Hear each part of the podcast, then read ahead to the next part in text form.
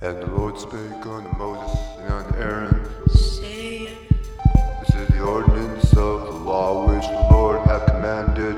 say, Speak unto the children of Israel, that they privily are an heifer without spot, wherein is no blemish. and upon which never came yoke.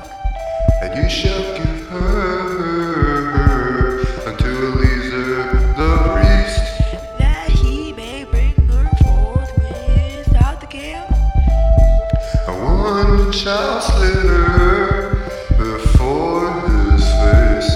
And a piece of the reject of her blood with his finger. And sprinkle of her blood directly before the tabernacle of the congregation seven times. And one shall burn the heifer in his sight. Her skin And her flesh and her blood with her nose. shall he burn.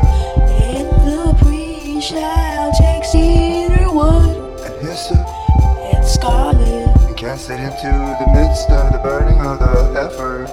Then the priest shall wash his And he clothes. shall bathe his flesh in water, And afterward he shall come into the camp. and the priest shall be unclean until the even. And he that burneth her shall wash his clothes in water. And bathe his flesh in water, And shall be unclean until the evening. and the man that is clean shall gather up the ashes of the heifer, And lay them up from the camp in a clean place. and it shall be kept for the congregation of the children of Israel for a water of separation. It is a purification for sin. And he that gathereth the ashes of the heifer shall wash the clothes, and be unclean until the even, and it shall be unto the children of Israel And unto the treasure that sojourneth among them. for a statute.